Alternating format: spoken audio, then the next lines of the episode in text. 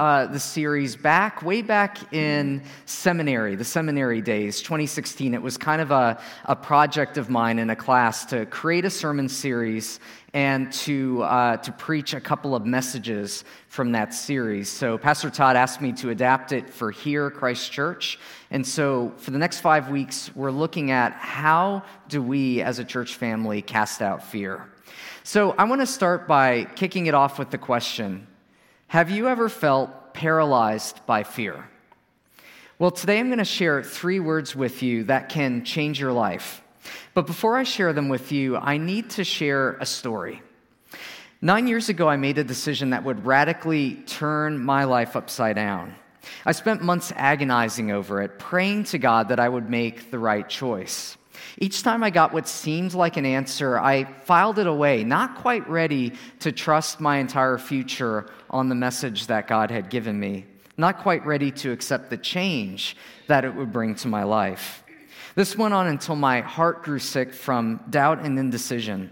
I stood at a crossroads and knew I had to make a choice, and I did. I finally trusted the message that God had given me time and time again, and I took a step in faith. So I put in my notice at a job that I had held for over 12 years, and I went to Wesley Theological Seminary in the fall of 2014. Uh, and uh, that put me on the path to full time ministry. You see, those three words that I believe can change your life, that God shared with me time and time again in that season, uh, is the same message that I want to share with you this morning. Now, I'm about to tell you, are you ready to hear it? Here it is. Don't be afraid. Let's get it up there. Don't be afraid. Oh, it's behind me. Okay, but not on here. Um, so don't be afraid. Well, let me ask you this Do you know what the most frequent command in Scripture is? Can anybody guess? Good guess. Yes. Whether spoken by angels, by human messengers, by Jesus or the Father himself, don't be afraid is the most frequent command in Scripture. Sure, it wasn't one of the Ten Commandments, and you don't find it in the Great Commandment, but it's in the background as a necessary condition for living out our faith fruitfully. You could even consider it to be the command behind every command. And we often hear it during those, those critical stages in a biblical character's journey when the temptation to turn back must have been so overwhelming the moment when God really makes his presence known and assures us that he is far greater than our fear. This five week scripture is based on a scripture verse we easily overlook, found in an epistle towards the end of the New Testament that we easily overlook. It's uh, 1 John 4.18, and here's what it reads. There is no fear in love, but let's say this together, but perfect love drives out fear the one who fears is not made perfect in love. Now, let's get something straight. This doesn't mean that all fear is bad or that if you experience fear, you're somehow being unfaithful to God. In fact, we'd be in deep trouble if we never felt or experienced fear. Because fear is hardwired into our being. Fear keeps us from, from uh, falling into dangerous uh, places, dangerous patterns in our lives. It, it keeps us from uh, making decisions that would negatively impact ourselves or others. The stress that fear produces can help us to focus, give us clarity, and be present in the moments that matter most. It also communicates when we need to slow down and rest. It communicates when we need to rest, even in periods of transition. We can learn a lot about ourselves by paying attention to our responses to fear. But to let fear become your master is to stop short of the goal of your life. And your goal as a disciple of Christ is to become like the Son of God who embodies perfect love. The writer of 1 John believed that God is love.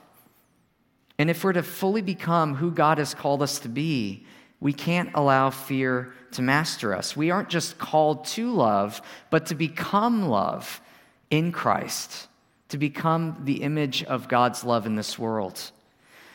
Now, you might say that's all well and good, but it isn't that simple. And well, you'd be right. It isn't that simple. You know why we have such a hard time and struggle to live out our calling to be images of God's love in the world? Because sin and fear invade our hearts. If sin or fear is our master, then there's little room for God's love, to love God with all that we are and all that we have. Although we can benefit from a healthy fear, there are major disadvantages to a crippling and overriding fear in our lives that prevents us from being disciples of Jesus. Let's talk about a few of these. The first is that fear can keep us from changing and from living. This isn't to say that we can somehow stop change, but to act and to live as if we can is the quickest way to quench God's Spirit within us. One of the hardest things to do is to live in this faithless world as if there's a faithful God holding it all together. Life is full of change, and very little of it we have any kind of control over. We need to be careful, especially in the church, that our fear doesn't trap us in the illusion that the world hasn't changed. The sooner we grieve that change and come to terms with it, the sooner God can bring spiritual healing into our lives and use our community for amazing things. Another danger of a consuming and overriding fear is that it can twist our interpretation of Scripture. Let's be clear. We interpret Scripture with different perspectives, right? That, that are based on any number of factors our history, our personality, and our cultural backgrounds. The Spirit interacting with all that we are as we read Scripture is what makes it a living word to us. And we're even challenged uh, in helpful ways when we bring our interpretations of Scripture into conversation with other believers. But that's not what I'm talking about. When fear rules our hearts, we can deliberately or even unconsciously twist an interpretation of a passage to ensure our comfort and decrease the threat that our fear poses. Sometimes we take some of Jesus' most radical commands and water them down in our fear. And we may feel safe and comforted, but after a while, we realize that there's something missing, that we're missing something important. To persist is only to weaken our faith until we abandon it altogether. A consuming fear can also lead to a famine of love in your heart. Do you know what Jesus said when he was questioned about the greatest commandment? He said, Love the Lord your God with all of your heart, your soul, your mind, and strength, and love your neighbor as yourself. When fear is our master and we're fear's slave, there's very little room for love. We're so focused on our own survival that we forget the source of love holds our lives in his hands. We forget we've been made in God's image to overcome this world of fears together. You see, fear isolates us from each other, putting up walls of ignorance and indifference and keeping us unfruitful. But before we can confront our fears, we must name them. It takes courage and a lot of support from our community to do this. Maybe your greatest fear is change. If so, you could be standing on the edge of God's promises, unable to take that next step and embrace that change, embrace those promises God has given you. Maybe your fear stems from an unhealthy understanding of God. For some, the good news of John 3:16 may actually sound like bad news. It may sound like, for God so condemned the world because he wanted to punish sin, that you must believe in Jesus in order to go to heaven. Maybe you fear those who are different from you and challenge your view of the world. Maybe you fear the specter of sickness and death that haunts every one of us, whether directly or indirectly. We've all lost loved ones. We all have had to face our own mortality. These are legitimate fears. But when we are confronted by these fears, we're called to confront these fears and to cast them out in perfect love. Today, we're looking at perhaps one of our greatest fears, and that is the fear of change. The truth is that change is inevitable. We all go through change. Even with good change, we experience some degree of grief, loss, and pain. And even when the change is negative, God can use the bad things we experience for good. God can even use your sin and mistakes to accomplish his purpose. Whether your experience of change has resulted from choices you've made, consequences you're suffering, or circumstances you just happen to be in, God is at work. And because of this, change is always a test of faith. When our faith stands the test, we become stronger spiritually and we glorify God in the process. What does this mean? Well, that God is Lord over change. Not only did God create the universe and everything in it, God holds all the things that He created together in His very being. If all things were created by God and in Him, those things are being held together, it means that God is Lord over everything. Change is included in everything. To be Lord over change means that nothing surprises or thwarts God's purpose for us. This means that change is part of God's purpose for us. So, if God is Lord over change, and change is part of God's purpose for us, I think we need to address the elephant in the room. We don't want to change. I mean, face it, we resist it. We'd rather kick and scream our way out of change than embrace it. So, church family, why do we resist change? There are so many reasons, but I want to I want to share four reasons with you this morning. The first reason we resist change is we haven't prioritized God's word. I know that sounds a little bit strange, but think about what Scripture is. Think about what God's Word is, what the Bible is. It's the witness of a living God. We call it God's Word because it reveals the Word of God, Jesus Christ, to us in a way that has saved, guided, and built up disciples over millennia, over centuries. Listen to what Paul had to say to his protege Timothy about God's word. 2 Timothy 3:16. All scripture is inspired by God and is useful to teach us what is true and to make us realize what is wrong in our lives. It corrects us when we are wrong and teaches us to do what is right. So, scripture is inspired by God, useful to teach us, and makes us realize what, what needs to be corrected in our lives. When we don't prioritize God's word and read scripture regularly, we miss out on the growth that God wants to bring about in us. Think of scripture as a kind of spotlight that shines a light even into the darkest corner of your being. Despite ourselves, scripture makes it possible for us to change, even when that isn't our primary goal. It's like the disciples on the road to Emmaus learned that when you couple a relationship with Jesus and the practice of reading and reflecting on Scripture in His presence, your life changes direction entirely. Another reason we resist change is that we believe we have something to lose. My wife's sister in law and I moved out of our apartment into a house about two years ago. Aside from the thundering horde of children above our heads at all hours, it actually was a pretty nice place. It was the nicest apartment I've ever had, and I didn't in- intend to move out of it until I uh, was, you know, if I got reappointed to another church, sure. But as long as I was at Christ Church, I wanted to stay put. But as we considered our options, I began to crunch the numbers. I began to pray about it and think about it. And I realized, as painful as it would be to uproot and move, we'd be in better emotional, mental, and financial shape if we did, if we had our own place. I came to understand through the process of letting go that I had more to gain than I had to lose.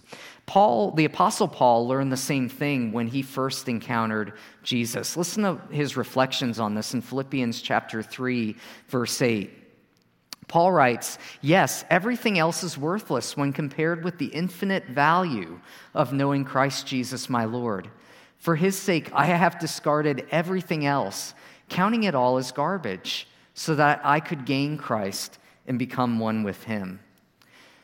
You see, when the gospel was first preached, Paul persecuted Christians. He hunted them down. He thought they were some dangerous sect that would destroy Judaism from the inside out. What he missed was that God had done a new thing in his time, something that was long foretold.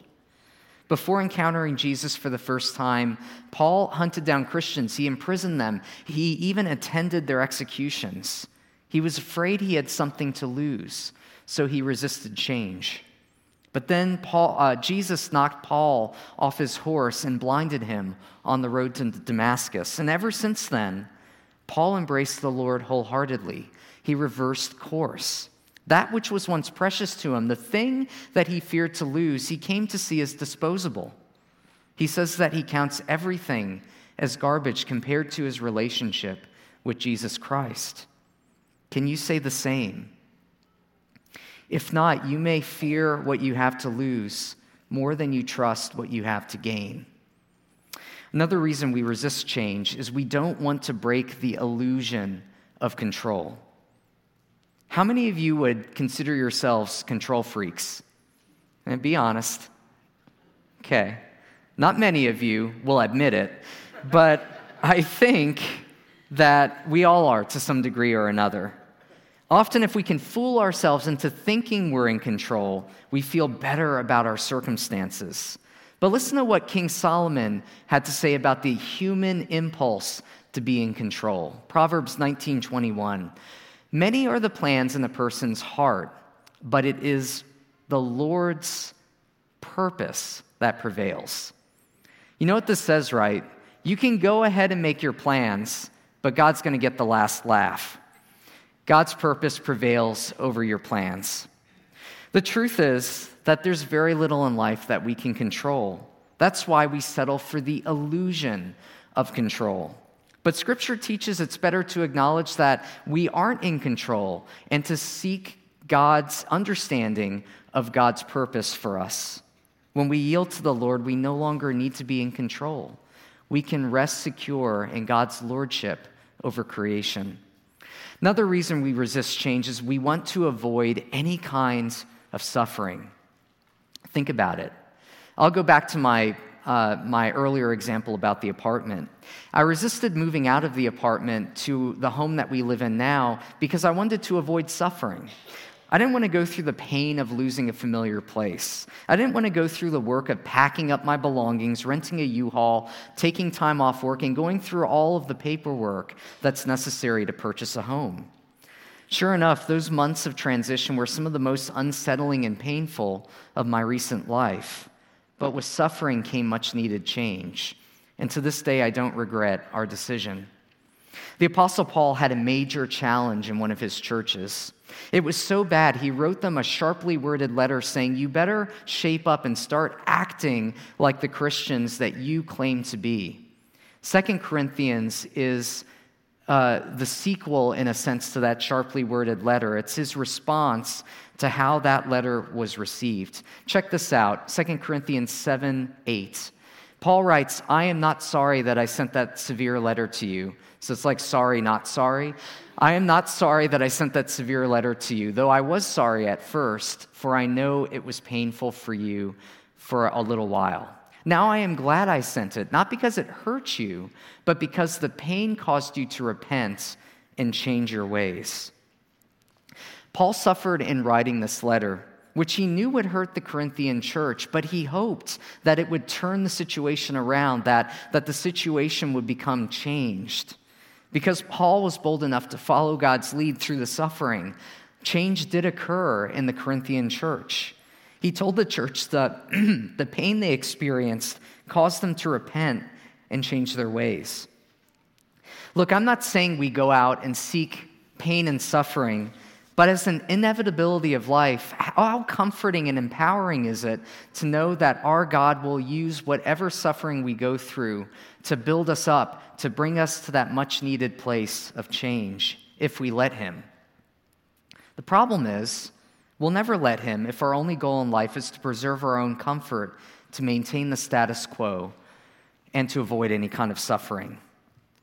So, church family, how can you cast out your fear of change? I want to share four ways with you. The first way to cast out your fear of change is to recognize the need to change. Have you ever heard this expression before? It, it goes like this God loves you just the way you are, but too much to leave you that way. It isn't in the Bible, but I believe it really captures the essence of God's heart for us. God sees your potential because He created it. And He knows how to unlock it in Christ so long as we recognize the need to change. Earlier, we talked about how Paul went from resisting change to fully embracing change. Let's hear his perspective on this. Again, in Philippians chapter 3, verse 12. Not that I have already obtained all this or have already arrived at my goal, but I press on to take hold of that for which Christ Jesus took hold of me.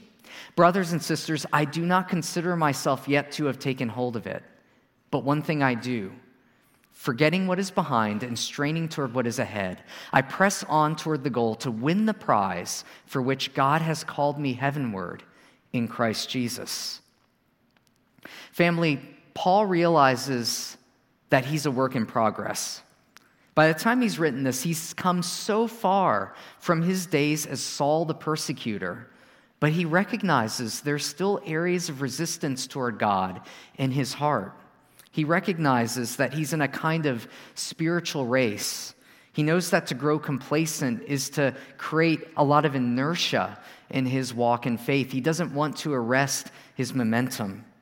By saying he forgets what's behind, he's saying that the past no longer has any power over the work that God is doing in his life in the presence, over the change that God is bringing about. He recognizes his need to change and he cooperates with God's grace so that it comes about. What a difference it would make if we all strained forward towards the goal of our faith, if we all pushed on, if we all ran that race as Paul did. Another way to cast out your fear of change is to seek wisdom and focus on what you can change. There are entire books of the Bible that are focused on the value of wisdom. We learn that wisdom comes from God and was with God from the very beginning of the world, from the very beginning of creation. In fact, the New Testament makes a link between the pre incarnate Jesus, God the Son, and personified wisdom from the Old Testament. Just as God is love, so God is also wisdom. Listen to the apostle James's advice on how to seek wisdom. James 1:5. If any of you lacks wisdom, you should ask God, who gives generously to all without finding fault, and it will be given to you. I love how James kind of tongue in cheek says, if any of you lack wisdom. Truth is that we all lack wisdom. But if you ask God for wisdom, you'll get it because we have a generous God. I can't tell you how many times I've received wisdom from a brother or sister in the faith or from reading scripture. Think about it this way. It's kind of an interesting illustration. God's will is our roadmap to life, and God's wisdom is our GPS. The roadmap shows where we begin and where we're called to end. But the GPS is the thing that gives us the turn by turn instructions that helps us to get from one end of the roadmap to the other. This means the wisdom of God guides us to live into God's will for our lives. God's wisdom positions you to focus on what you can change in your life. This includes knowing what you can't change. For instance, you can't change other people. Uh, maybe you've tried before, but I assure you that apart from God's grace, that's not happening. Uh, you also can't change on a dime. You know, unless you've got a really beefed up engine, I'm betting you can't get your minivan from zero to 60 in under three seconds. It's just not going to happen. Same thing spiritually. It's best to focus on small changes that the Lord has put on your heart. And these small changes often lead to bigger changes over time. I'll give you an example. I became a Christian at the end of 2011 after uh, attending Christ Church for six months as an agnostic. After I became a disciple, I spent a lot of time reading scripture, praying, and meeting with other brothers and sisters in the faith. I made small changes here and there. And over time, I felt God calling me into full time ministry. So I spent a couple years exploring this call and dipping my toes in the water. I, I served in various ways in the church and outside of the church. And eventually, I went to seminary for three years. After seminary, I was appointed right back here at my home church to start an online campus. And that was, believe it or not, seven years ago. And since then, I've experienced so much change that I can't even begin to describe it. That's exactly how God works. It starts small, and one day you look back and you realize with amazement how far God has brought you, and it just builds your faith in God even more. You can also cast out your fear of change by adopting a posture of humility. There are a couple ways we can define humility. The first is this that humility isn't thinking less of yourself, but thinking of yourself less. Another way is humility is an open posture of trust that comes from knowing and trusting that come what may, God has my best interests at heart. In many ways, it's a release of that tendency to try to control everything, to try to control things that honestly are not really in our control in the first place. Look what James says about the power of humility. James 4, 6, and 10. God opposes the proud, but gives grace to the humble. Humble yourselves before the Lord, and he will lift you up in honor. When we humble ourselves, we receive more of God's grace. And that grace is what enables us not only to embrace change, but to be changed. God's pleased when we humble ourselves because we're right sizing ourselves in relation to the God of the universe. We recognize that God alone should sit on the throne of our hearts. The truth is that we'll always be afraid of change unless we're willing to adopt a posture of humility before God. It means acknowledging that God is truly Lord over change and that change is part of God's purpose for us. The last way you can cast out your fear of change is to remember who God is. We human beings are so forgetful. When we're in the trenches of life, we often act as if God doesn't exist or isn't interested or doesn't have the bandwidth to help us. And then we come on Sundays and we praise God as an all loving, all knowing, and all present Father. But it's not God who's inconsistent, it's our memory, it's us that's inconsistent.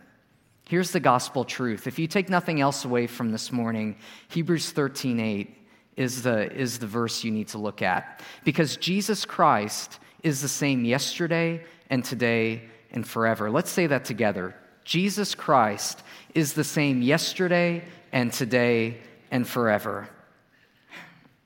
When everything in your life is changing all around you, this is the bedrock upon which you can stand.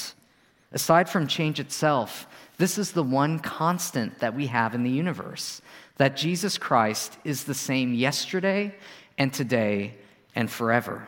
You know what this means, church family? That Jesus Christ is Lord over change. Jesus Christ is Lord over change. The one we worship today. He took on flesh, he lived a human life, suffered loss, grief, and every change that this life brings, even death itself. And yet the grave couldn't hold him. Now Jesus brings redeeming change into the lives of all those who put their trust in him. Because Jesus cast out every fear going to the cross, you and I can know perfect love today. Christ Church has experienced a lot of change recently.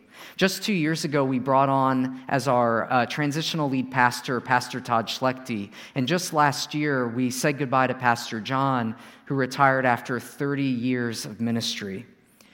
You know, it takes guts to trust in the Lord when we experience changes of that magnitude. It takes guts to say, to stand up here and say, the best is yet to come when outwardly speaking, the future seems uncertain. Maybe you're facing change in the season of your life. Maybe you're feeling overwhelmed and alone as you face losing a loved one or a job or uh, suffering some kind of consequences for a choice that you've made. Or it could be a good change, yet still hard to fully embrace. Don't take your eyes off Jesus and don't forget who God is. Don't forget who He revealed Himself to be. Because no matter how you feel about all of this, the truth remains that Jesus Christ is the same yesterday and today and forever. Just knowing this is an invitation and a challenge to embrace our seasons of change in faith. So if you're paralyzed by the fear of change, I want you to know one thing that you're not alone God never promised change would be easy or painless, but God has promised to be with us through the changes that we experience in life. It all comes back to the promise that perfect love casts out fear. Jesus tells us not to be afraid, not because there's nothing in life to fear, but because he's greater than our fears. Jesus is perfect in love, and when you put your trust in him, he will cast out your fear because Jesus Christ is Lord over change. Church family, are we ready to trust God's word to us? Then let's run the race and embrace change together in Jesus' name. Amen. Let's pray. Dear Heavenly Father,